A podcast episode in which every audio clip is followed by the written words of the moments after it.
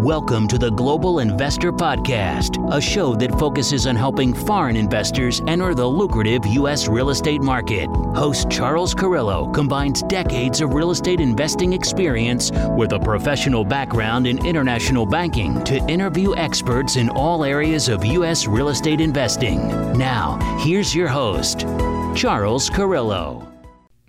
Do you have money sitting in the stock market and you're worried about it? Or worse, you have money sitting at the bank, not keeping up with inflation? My name is Charles Carrillo, founder and managing partner of Harborside Partners. And since 2006, I've been investing my money and my family's money into income producing properties. These are real assets, real properties with real addresses that produce real cash flow.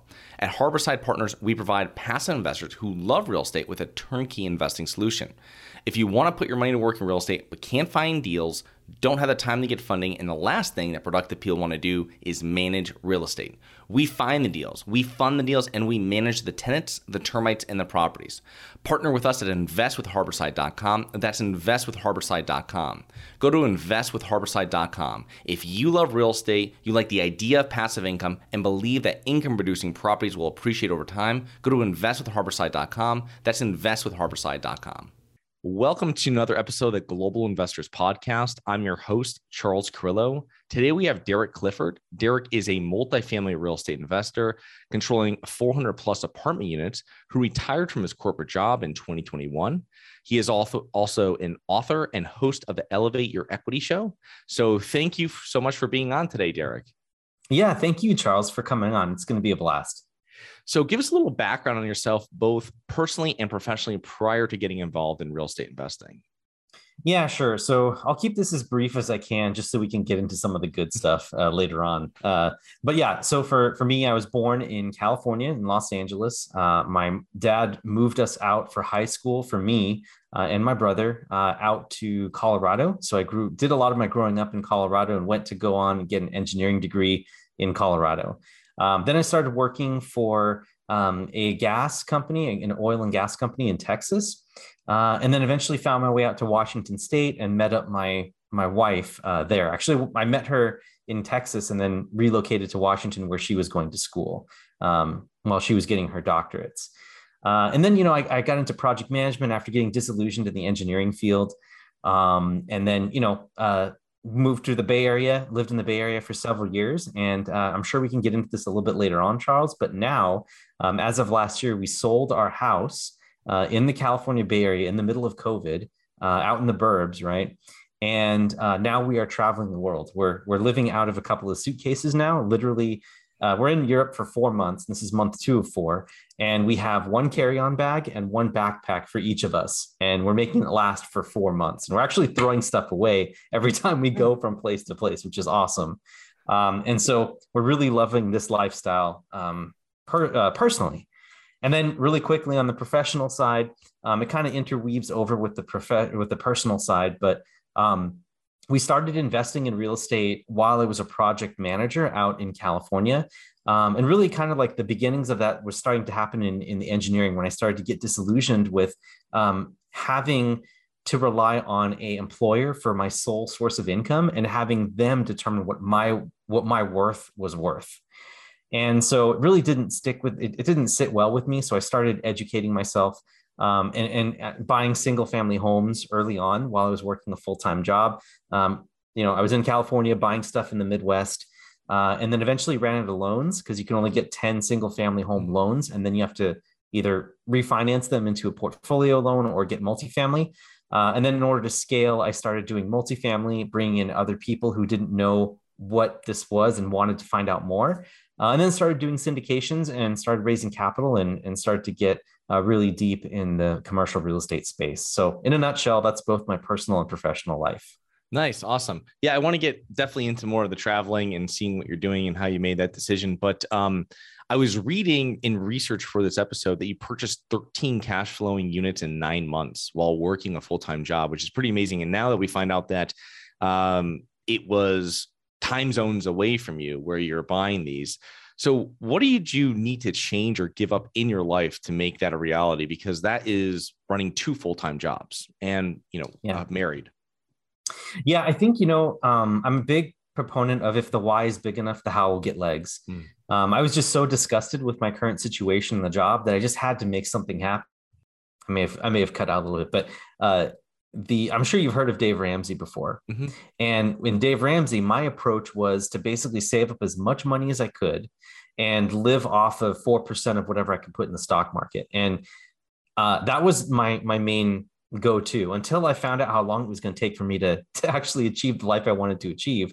So I was constantly looking for this vehicle. So once I found it, um, it took me about two years to get fully comfortable around what it is that I was doing. I was looking at bigger pockets, um, you know, talking with people about this, going to meetups, reading books, doing all the things that I could do. Um, and once I was ready to push the button, I had been saving up money and like I was building my network to really take some massive action quickly. And just like in any business, Charles, it's like once you get one down, the second one is easier. And then the third one is even easier. And then the fourth is easier after that. And then, you know, by the time I had like my fifth or sixth property, right? Um, I had it down to like, I had in one email chain my agent, mm. my insurance broker, my loan broker, my property manager, uh, and my contractor. And I'm like, all right, let's go for it. And then they all work together with each other. And so that's kind of how that ended up working out. So really just, you know, um, compounding that experience and going deep in one market. So staying really, really deep, uh, going uh, an inch, an inch uh, deep and not a mile wide, so to speak. So I have a question here with your team because obviously you had a great team for doing this. How did you find your team? Because I think a lot of people that are investing outside of their hometown, let's say, um, they, you know, obviously they're going to have to have a team. They're not going to be walking the properties initially themselves. They're definitely not going to be managing themselves, or they probably shouldn't. How did you find all of your team members? Um, referrals, or were you searching online, or a little bit of both? Yeah, really great question. So it was actually a mixture of both of those.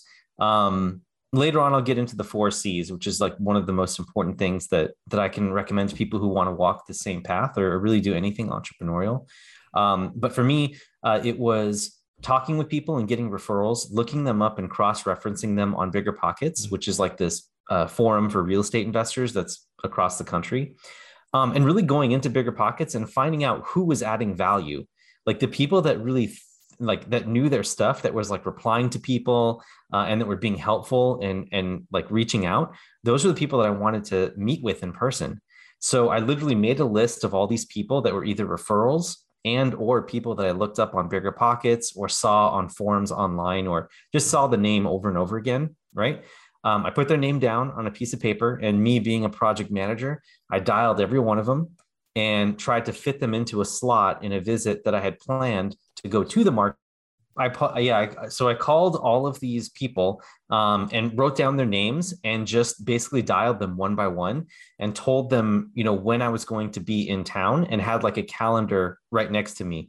And as I was calling them and you know introducing them to who I was, what I was trying to do, the money that I had available to deploy, and what I was looking to do out there, um, I just arranged for slots, and I literally had like three full days of like meeting with a whole bunch of people. And you know, for every one property manager that I needed, um, I interviewed like six people, right? Um, and after like two or three, you start to get the hang of like sitting down with these people, take them out to lunch. And you know, when you make these research visits to do anything in your business, it's all about the people. It's not about me just driving around aimlessly around the city trying to find houses to buy, because I realized that if I found the right people, they live there, so they can find the property for me. Yeah. Very good, very good. Did you ever have to change one of those? Um, have you you've had to change property managers or? Yeah, yeah, several times. Yeah, several times. Oh. Like you know, with property management, um, let's say that when you first interview them, like let's say they have uh, 500 units under management, for instance, and they have maybe five employees. Well, what tends to happen if they're not on top of their systems is that usually people stay within the systems they have and they just add people to a system.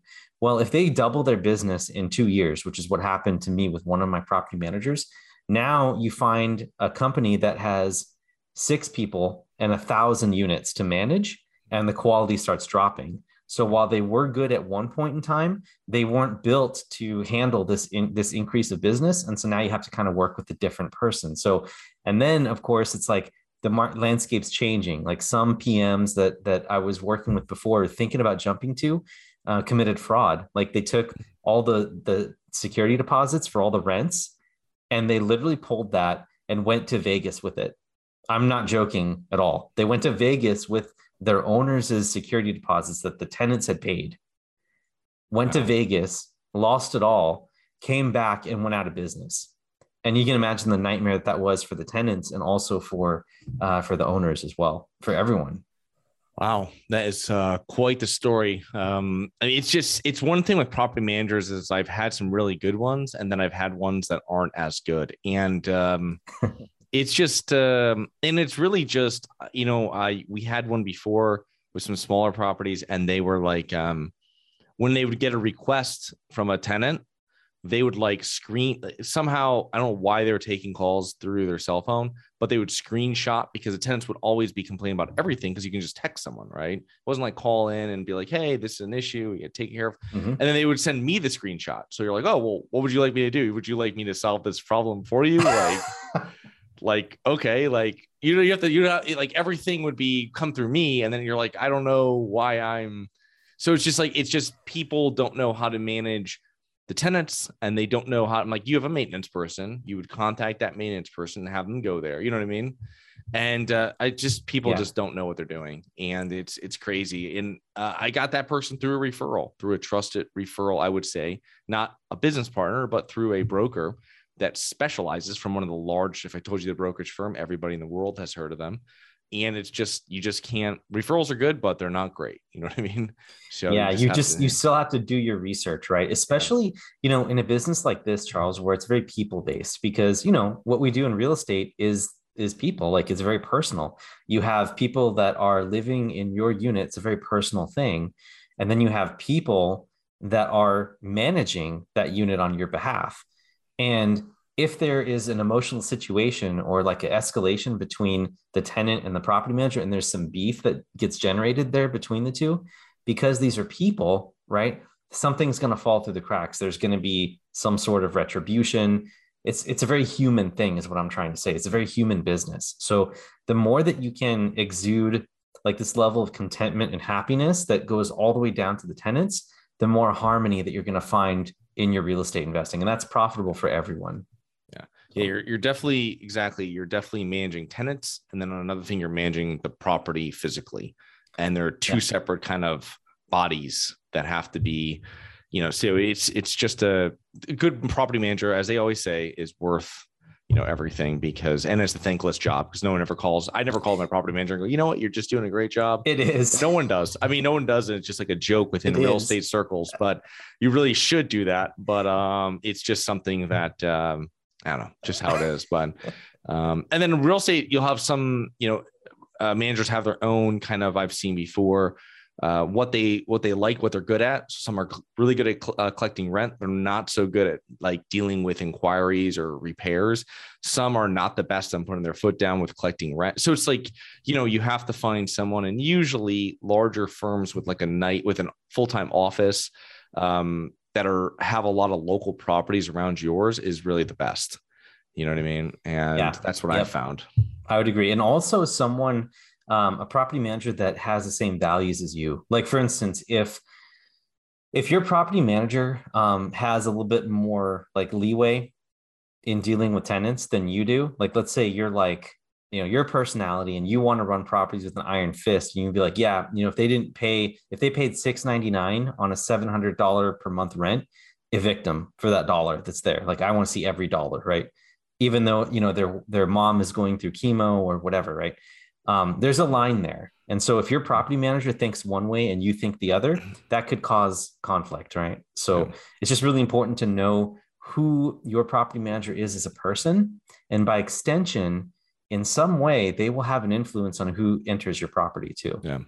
Yeah. And then the other thing too is that like you said before about because uh, i'll see it with a lot of nicer properties the property managers will not accept partial payments right? Kind of like what you were saying. And it's like super important that you are having a manager that's managed you you have a c class property have a c manager that has c class properties.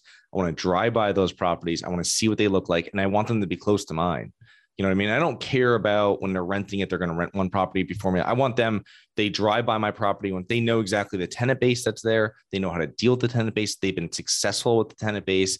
And then you know you have, you're going in the right direction. And that's one thing I find too, where you can't have someone that's going to, you know, like you said, 699 and 700 in C class. You'll never make money. You know what I mean? Right. Um, maybe in an A plus, you have that kind of thing. Maybe, you know, but that's a whole different demographic. So 100%. Um, yeah. yeah. But um, so let's talk about you. You briefly spoke about it right now, what you're working on. Um, you're a full time real estate investor now. You're traveling, which I want to get to in one second. But what is your company's current strategy and criteria for investing? Yeah, thank you uh, for giving us the space to talk about this. So, right now, we're primarily looking at properties in the Midwest. There's a lot of things happening in the local economy or in economies right now in the US that gives cause for concern, obviously, right? At the time that we're recording this, it's, it's, um, hopefully you don't, it's okay that I mentioned it's, it's a little bit, it's like late June. Um, and right now, um, you know, the interest rates are going up. The Fed just announced a point, a 75 basis increase um, on interest rates uh, to help tamper or, or temp- temper down the inflation. Mm-hmm. And a lot of the uh, investor sentiment is starting to shift from more of a seller's market to kind of a buyer's market. And so we have to be really careful what markets we pick because whatever we do, we want to make sure that we're buying right because the risk is high right now. So we like the Midwest just because the price per door versus the rent that we're getting for that door it just makes sense. Like there's plenty of room for us to absorb a shock in rental income. Like let's say, you know, the Fed cuts rates or the Fed raises rates and then employers have to start letting people go and so unemployment starts going up. That means that there's going to be less people available or more inventory that we have to compete with in the area, right? Because people aren't renting. Um, so if you have that dynamic there, just in case that happens with our units, right, then we've got room to cut rents and still be profitable for the investors. If you're working in an expensive market like Florida or Arizona or Georgia, where there's so much demand for buyers to come in and buy properties, they're running these things so lean, Charles, that like they're on interest only loans. And this is these are things that you won't find out until you start asking questions of operators in multifamily. Is like, you know, what type of loans are they getting? They're like leveraging to the hilt based on these interest rates right now, and they're counting on record levels of occupancy. What happens if you go from 95% occupancy down to 90% occupancy because an employer shuts down or because people are leaving the market because it's too expensive because they lost their job, right? Now you're in big trouble because now you can't even afford to pay the debt payment because you're you're running so close to the margin. Mm-hmm. So out in the Midwest, things aren't quite that hot yet. Um, we are starting to see some things like happening where it's a cash flow market that's turning into an appreciation market just because there's very little inventory. People haven't built out the type of it's not as sexy as a as a you know Arizona or Florida or Georgia or, or something like that. So uh, but I have a feeling that's going to catch on. And so people that are really mindful of what's important to tenants right now, which is affordability, Midwest has got affordability. It's got amenities, affordability, everything that a tenant or renter class would need. And so that's where we want to be. We want to be a place where there's going to be strong demand throughout any type of recession. So, just to summarize a little bit more, we're looking for tertiary markets in the Midwest. Um, individual properties that we target look for, we, we project no rental increases or at least 3% rent increases over time. And we want the internal rate of return for the property to be at least 15% or higher, preferably 20. Um, and then the cash on cash returns around 7% as well uh, on average for each year of a hold, which will be five year hold.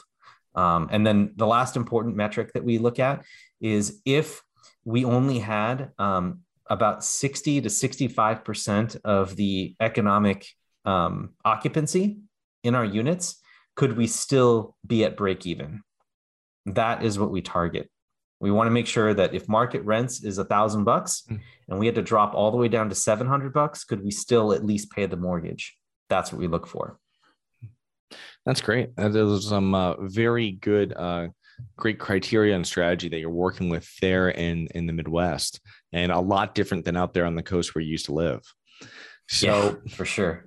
let, let's talk about where you used to live and where you're living now. So what have, what have you been doing? You uh, so you quit your job or you retired from your job in 2021. Um, what have you been up to? yeah. So we um, are big fans of the three degrees of freedom. Um, to us, the three degrees of freedom. So, as an engineer, every time you unlock a degree freedom, it opens up a whole new world, right? Like if you think about one dimension, you can only move along a straight line. Two dimensions, you move along a plane, like X, Y axis. And then three dimensions, now you've got all space, right? So every time you unlock a degree of freedom, you're adding a whole new layer of possibilities to your life. And so uh, what we did was during COVID, we worked on our location freedom de- degree of freedom. So first we did location. That's something that a lot of people can do right now. You know, um, you just work with your employer, say, "Hey, I want remote position." Some people fell into that, um, but make that intentionally. Seek that out.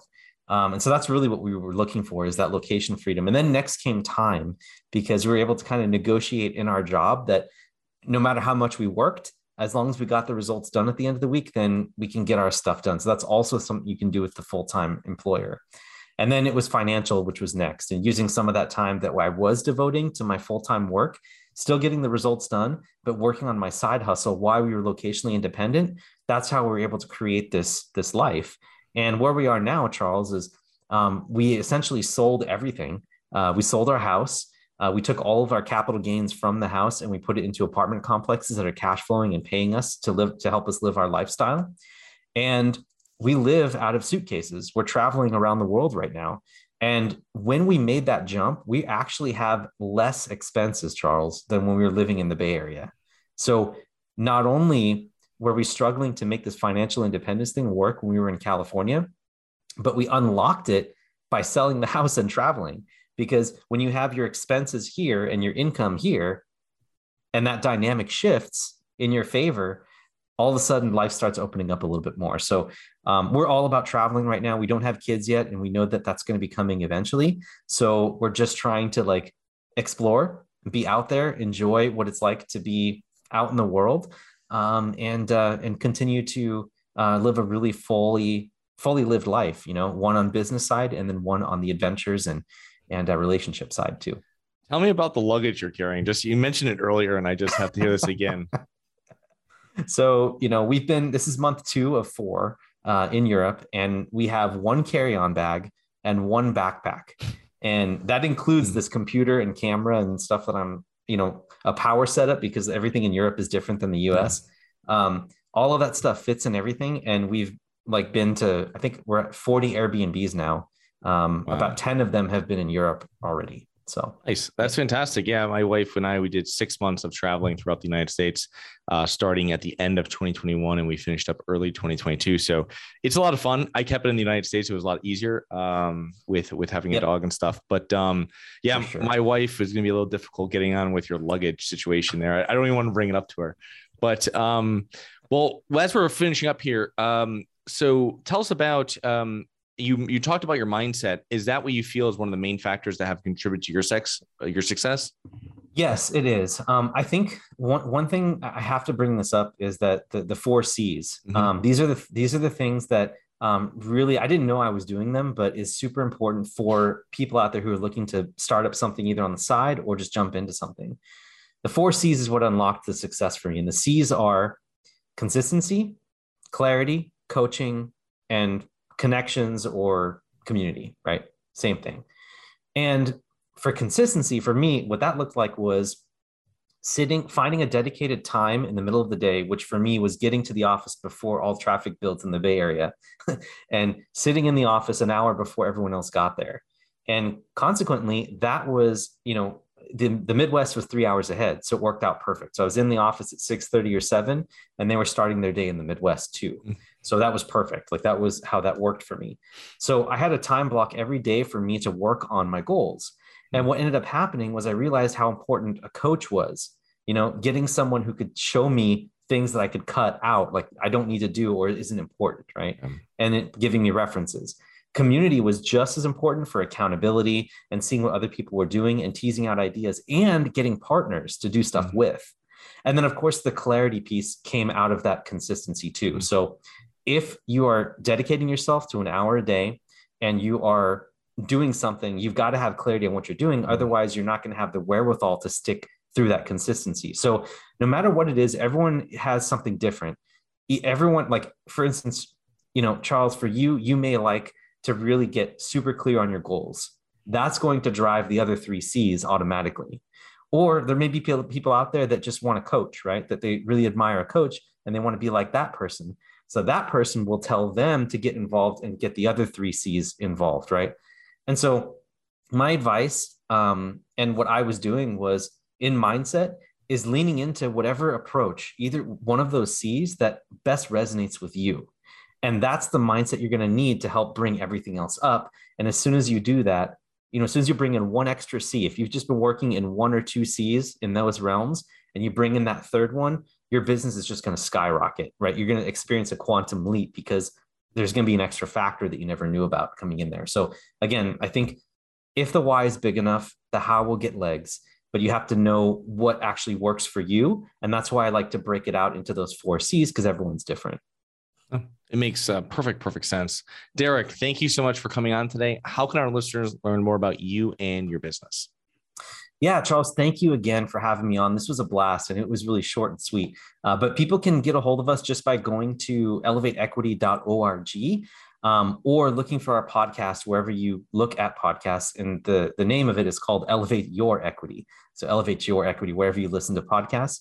And for um, people that are wanting to get a five step blueprint on how we created this life, just go to elevateequity.org forward slash podcast gift. Um, and you should be able to get that blueprint for free. Awesome. Well, thank you so much for coming on today, Derek, and uh, looking forward to connecting with you once you're back in the States. Yeah. Thank you so much, Charles. This was a blast. I loved it. Have a great rest of your day. You too. Bye. Hi, guys. It's Charles from the Global Investors Podcast. I hope you enjoyed the show.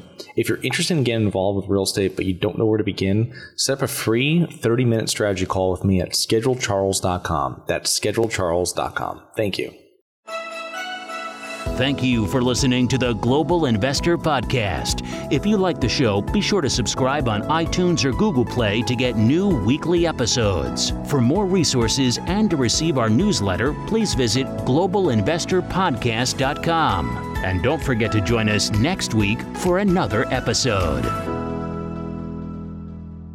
Nothing in this episode should be considered specific, personal, or professional advice. Any investment opportunities mentioned on this podcast are limited to accredited investors. Any investments will only be made with proper disclosure, subscription documentation, and are subject to all applicable laws. Please consult an appropriate tax, legal, real estate, financial, or business professional for individualized advice. Opinions of guests are their own. Information is not guaranteed. All investment strategies have the potential for profit or loss. The host is operating on behalf of Syndication Superstars LLC exclusively.